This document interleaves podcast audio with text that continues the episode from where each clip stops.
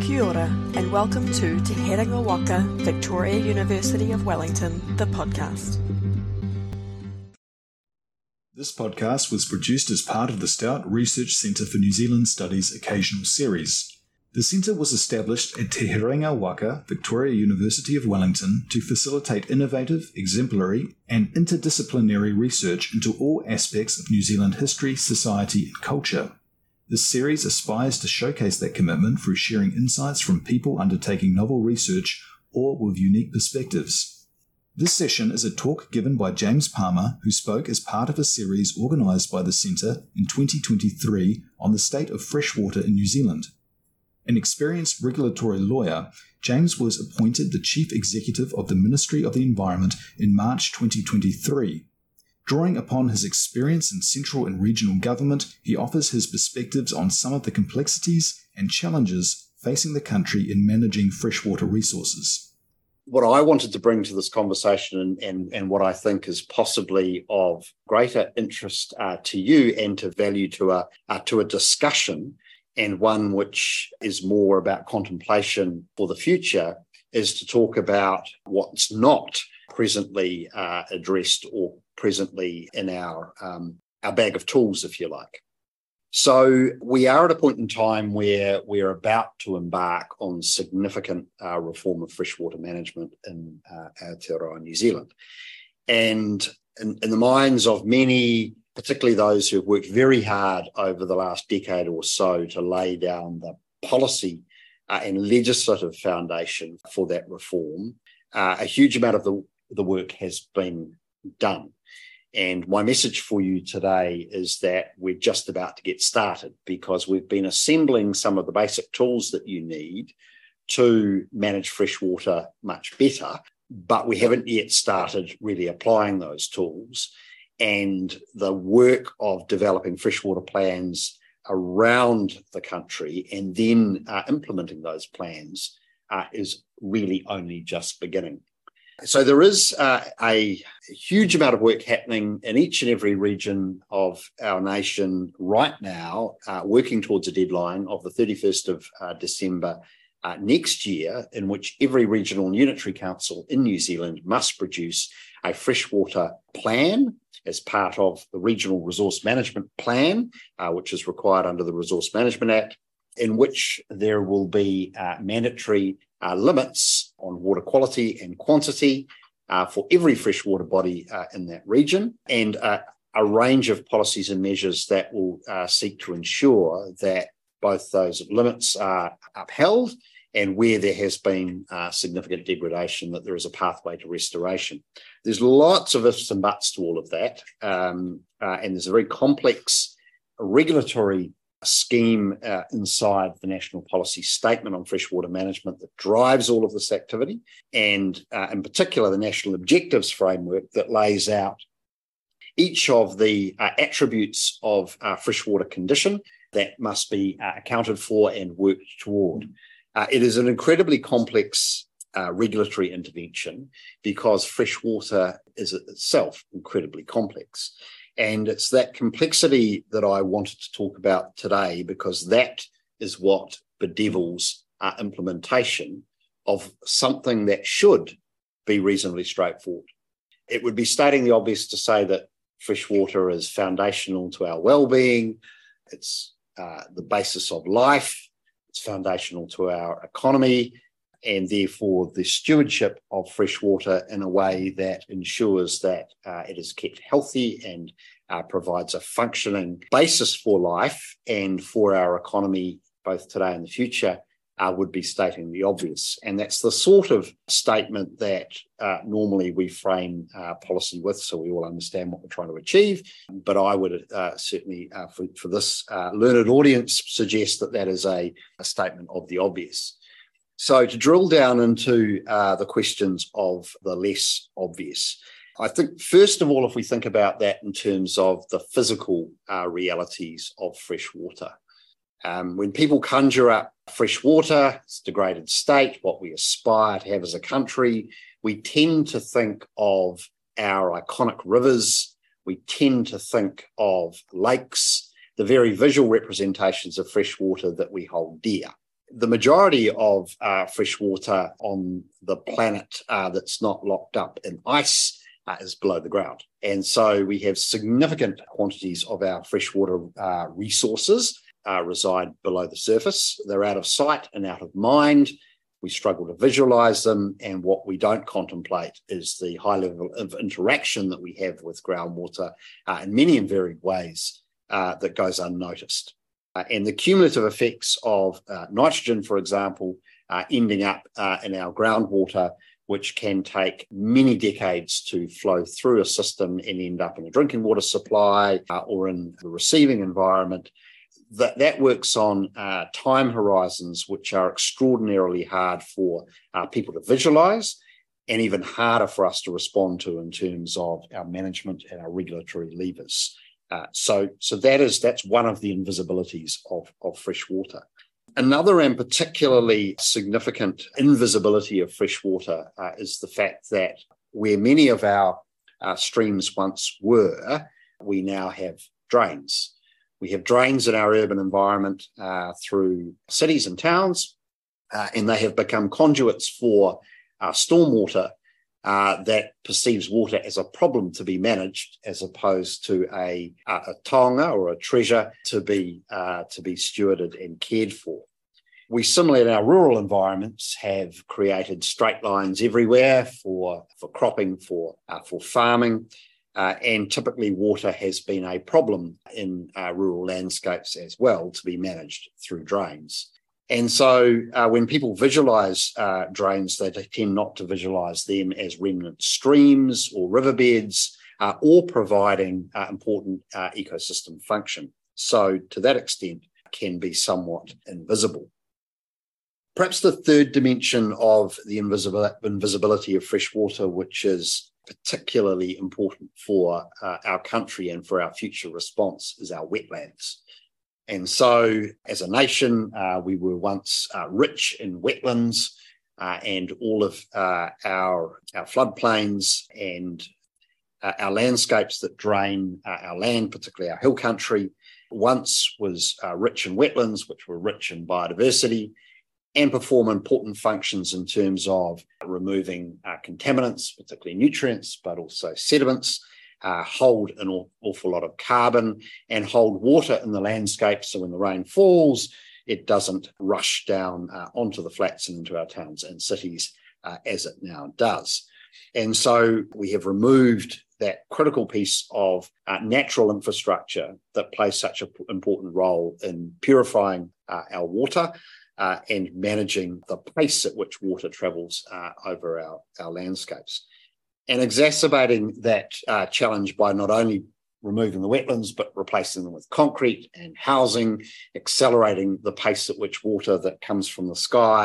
uh, lands and must be removed from our urban environments, which is an increasing challenge for uh, our flood control and our stormwater uh, management assets in the context of a changing climate, is, um, is, is a major challenge that we have. So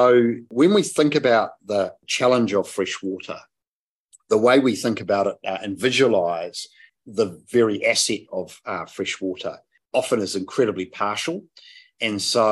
uh, as we think about the job that lies ahead for implementation, the risk is that we uh, don't understand the magnitude of the challenge or the complexity of that uh, in a biophysical sense. That uh, complexity and indeed that um, challenge is not only a physical one, it's also uh, an economic one. So uh, clearly we've built economic structures, land use, industry uh, off the use of uh, fresh water in ways which have depleted groundwater resources, our surface flows uh, significantly, and created greater vulnerability in our, our freshwater systems to a changing climate, such as when it dries.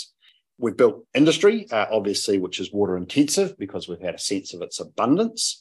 And we have uh, enabled uh, economic activity by way of urban development that has not taken account of the impacts of modifying our hydrological system and the ability for uh, our land and our terrestrial biology to interact with freshwater in ways uh, which minimises flooding uh, and also strips out uh, contaminants, as I said. So we've built uh, an economic uh, use of our fresh water, both in its extractive sense, but also as a receiving environment to take that which we produce, which is wastage, whether it be uh, wastewater or contaminants from our towns and cities or from industry, uh, and use fresh water as, as a way of diluting that into uh, the environment. So dilution is a key management strategy we have used for hundreds, if not thousands of years as human beings to manage the wastes that we create, and freshwater provides an extraordinary tool in that regard,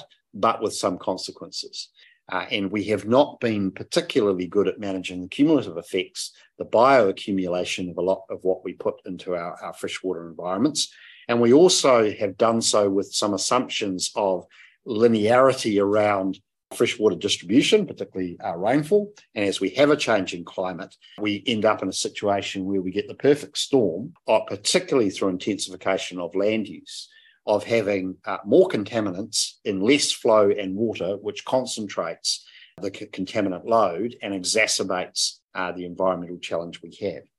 So our economic uh, dependence on uh, our current freshwater resources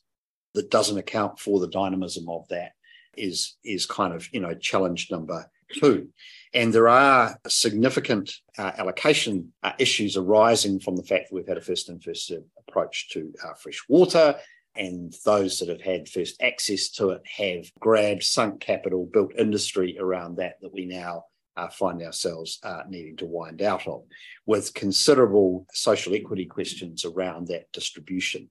for which uh, iwi Māori in particular uh, have grave concerns that I will come back to.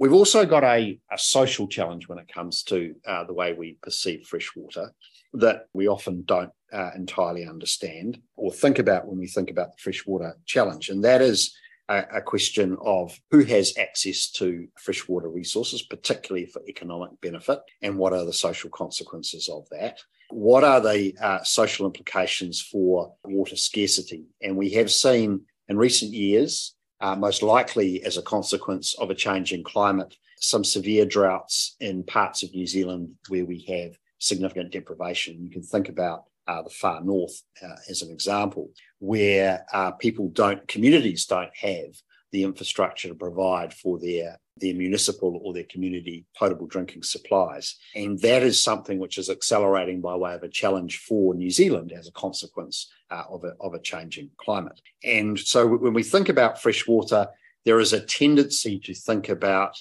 it being a, uh, a basic essential that all New Zealanders have access to.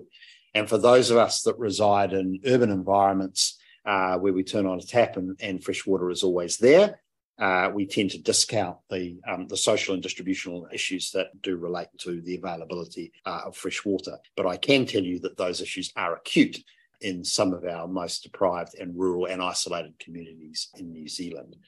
Three Waters Reform, which is now Affordable Water Reform, is an area where um, there is a confluence between the work that the Ministry for the Environment is doing and regional councils are doing and councils are doing around the setting of limits and improving the management of fresh water, uh, because a huge amount of what drives outcomes in fresh water comes from our, our Three Waters assets that are owned predominantly by local government in, in this country, which have had a limited amount of investment in many parts. And uh, for those of you that do reside here in central Wellington, don't need uh, terribly much uh, exposition on that. Uh, you do understand that there has been um, a pervasive underinvestment in our uh, Three Waters assets, which is giving rise to uh, environmental consequences as well as social and economic ones as well.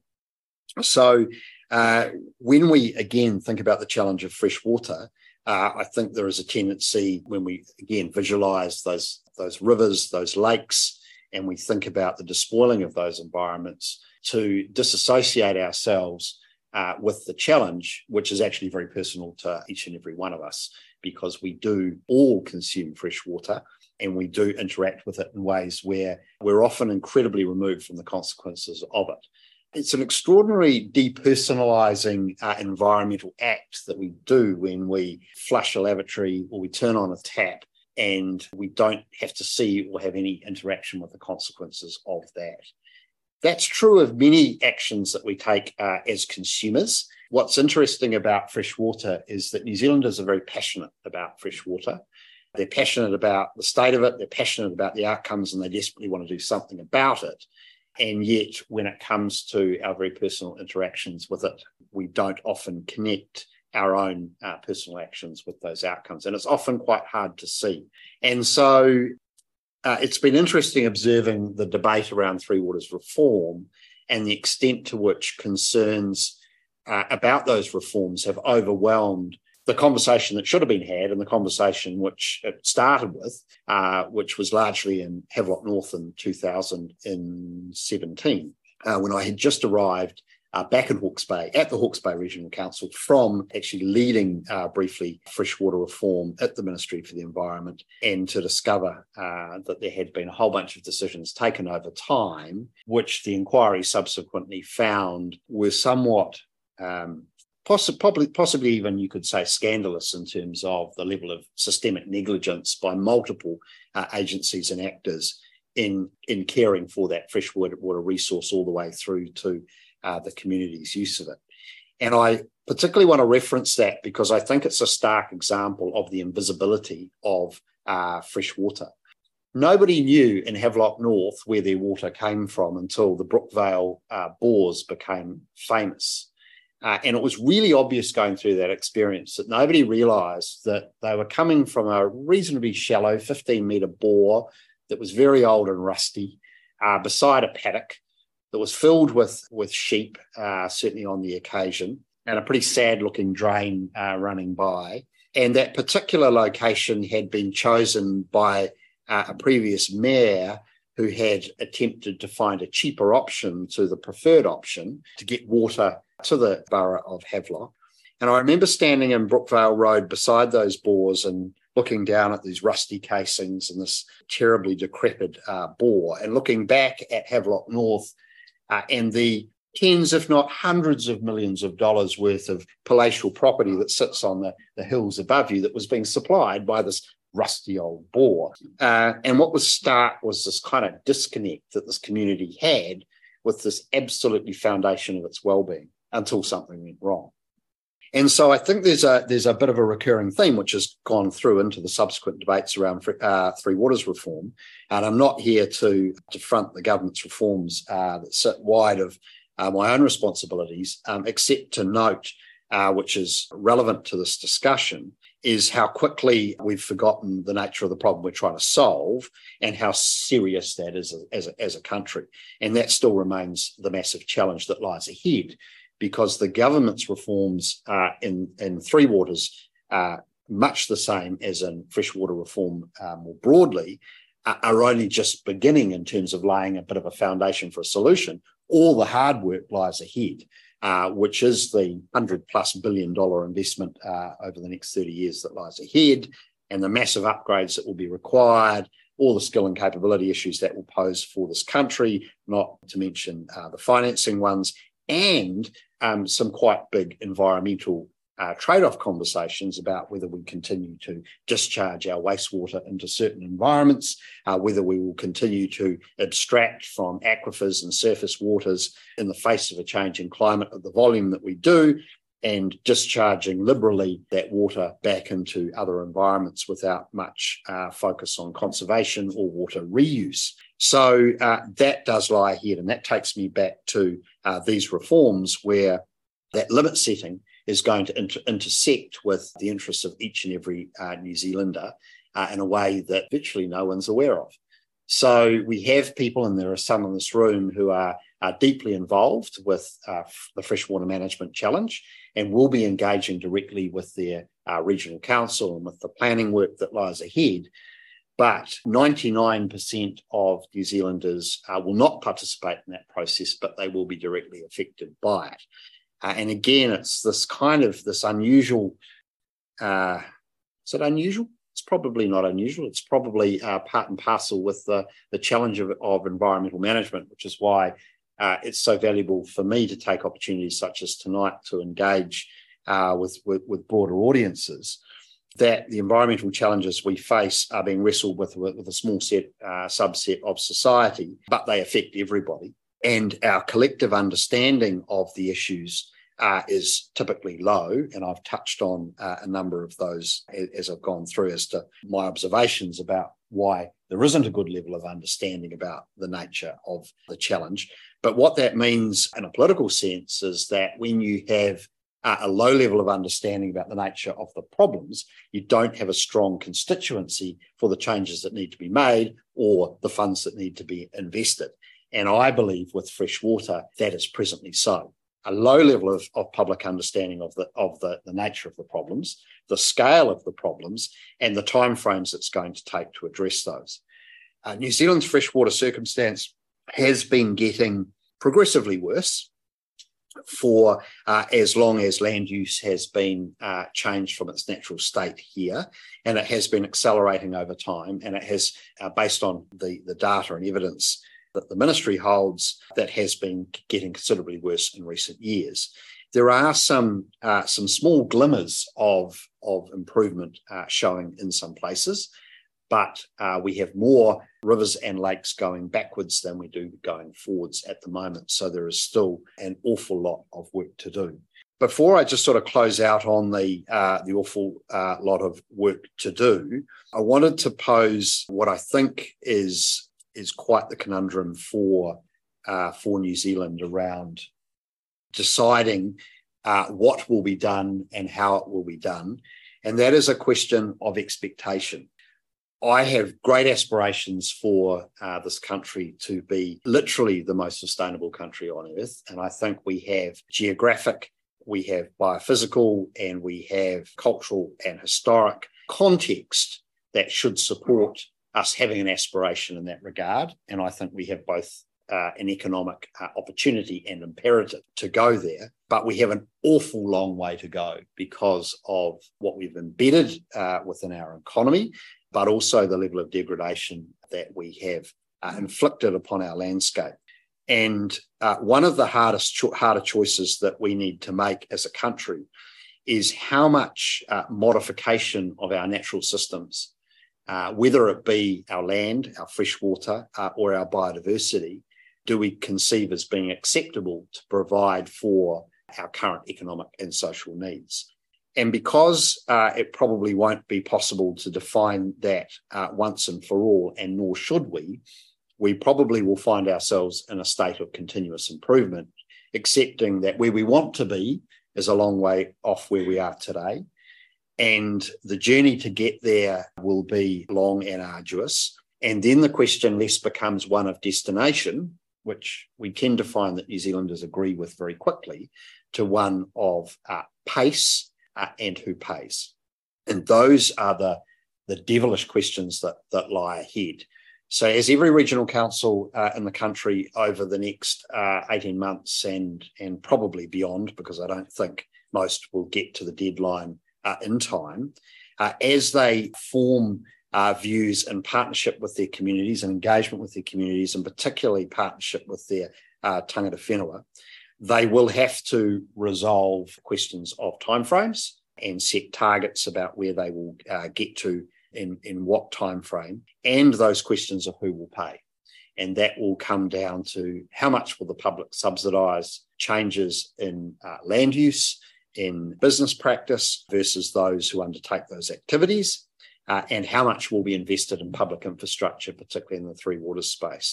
Those are, are big and difficult uh, questions that lie ahead, and they're not ones that are uh, frankly resolved by our current policy landscape and, and prescription that is being given effect to, and it's not one that's uh, solved, unfortunately, by science. So we like to think that science will give us the answers about what we should do. It gives us uh, really important information to guide our choices, but we are left as a country with some deep questions around public-private benefit, uh, who pays, and how quickly we're prepared to change our behaviour and invest as a country to get some outcomes in time. Before I finish, I do just want to make one additional point uh, around what lies ahead, uh, and I don't mean to leave this to, to last to indicate a lack of importance. I've left it to last because it may be the most important.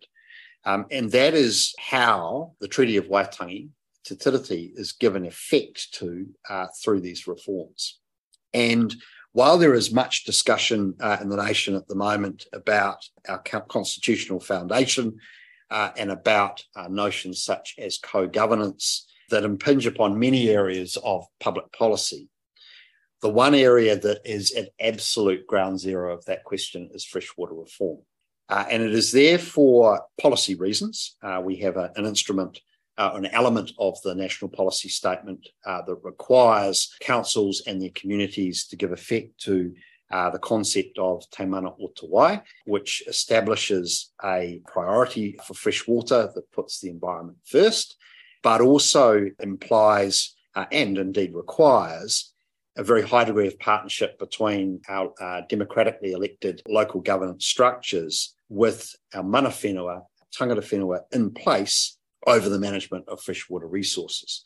And it's an expression of Article two of the Treaty of Waitangi, where the uh, rangatiratanga, or chieftainship, of uh, iwi Māori was guaranteed by the Crown, particularly over natural resources. And there is a reasonably strongly held view among the leadership of Māoridom that fresh water uh, has never been sold, so it's never been ceded as part of any land exchange or land sale as part of the process of colonisation, uh, and that water uh, was always felt to be uh, held in that uh, chieftainship or rangatiratanga. And when you contemplate the extent to which uh, fresh water plays a foundational and fundamental role in the identity for iwi Māori because of its direct relationship. So for Māori, the proximal freshwater body to the place uh, of origin and of residence uh, is seen as an ancestor. And you can think about it in terms of the parallel for our Western science when we think about freshwater constituting seventy percent of the human body. Uh, we are all in a continuous process of consuming fresh water, bringing it into our organism and passing through us. And so the fresh water that, that we, we use to sustain us does pass through us constantly, and we are constituted of it. Traditionally for Māori, the proximal water body of greatest um, cultural significance uh, was the source of uh, drinking water, the source of food and sustenance, and played a central role in traditional practice, cultural practice, uh, around uh, birth, around death, and around the whole cycle of life. Uh, and when, when that's understood and contemplated, the uh, essential nature of fresh water to Māori from an identity point of view, from an ability to exercise uh, cultural practice, and its Uh, its importance to, to the mana uh, held of, of a place and the relationship of that place underscores the fact that uh, for Māori, the state of freshwater and the care of freshwater is an absolutely foundational duty that gives rise to great uh, obligations of care and stewardship through the exercise of kaitiakitanga. So we find ourselves in a place uh, as a nation where fresh water sits at probably the pointiest end of how we have disconnected uh, Māori through the process of colonisation and alienation of land with the most important foundation of identity, of, of spiritual connection, of traditional sustenance and well-being. And we're now at a place where we also, uh, from our Western science, understand great levels of degradation that have been uh, imposed on our freshwater bodies. And so the great challenge with freshwater reform is how we are going to restore trust and confidence by Crown and its agents through local government uh, with iwi Māori in the management of freshwater. And that trust and confidence at this point is, uh, is about as low as it can be, which has resulted in uh, a number of treaty settlements in recent times. And you can think about the uh, Whanganui River or the Waikato River, where there are very specific arrangements. But more fundamentally than that, Ngāi Tahu presently have a High Court claim against the Crown contesting the rangatiratanga, or the chieftainship over the freshwater resources of South Island uh, in their uh, takiwa, uh, in their area, which is about uh, development. developing some jurisprudence about what uh, the Treaty of Waitangi does promise and guarantee by way of that, and the Crown and its agents and our land use legacy in terms of the degradation of freshwater in the South Island uh, is Exhibit A in the case against the Crown. And so there is an enormous way to go as we give effect to this new system to bridge the gap in terms of trust and confidence, provide for participation in a way uh, which is fair and equitable and inclusive, Uh, and to address this degraded state in a way that can possibly meet the expectations arising from deep hurt and damage for iwi Māori. And that is going to bring questions of co-governance to the fore around uh, fresh water. Uh, it has come in part through, uh, obviously, the Three Waters Reform proposals, and that poses some significant challenges for uh, New Zealand as well. So I hope I've given you a sense that uh, we have We have some real practical uh, challenges around uh, the state of our freshwater and the way we conceive of what the problem is, and it's a pretty partial view of that problem uh, in many places. We have economic and social dimensions of our freshwater challenge, uh, which are very challenging because of what we have locked in by way of inequities and allocations, et cetera, uh, which need to be unwound but pose big questions around public-private benefit, Uh, property rights, uh, actually intergenerational and then distributional uh, challenges, and then a massive set of cultural challenges as well. What we have today uh, from government is a framework to bring all of that together uh, into a melting pot and to produce freshwater plans that will lay the policies, the rules, the mechanisms, uh, everything we need to address these challenges. But the hard stuff, which is the choices of communities and their decision makers, is now what lies ahead. And so that's the bit that uh, hopefully those of you that have the time, the inclination and the energy uh, will now get involved in um, community uh, and regional scale. Uh, and if there's anything that you've taken from this that is useful, I just encourage you to impart it uh, to others as we build a national conversation about the full dimensions of this challenge, not very simplistic notions of this being all about intensive dairy farming in one uh, catchment uh, or something like that, or a wastewater discharge. This is a multi-dimensional problem that goes into every corner of society, because fresh water by its very nature does precisely that. This podcast was produced as part of the Stout Research Centre for New Zealand Studies occasional series. For further details on the Stout Centre and its work, please visit our website.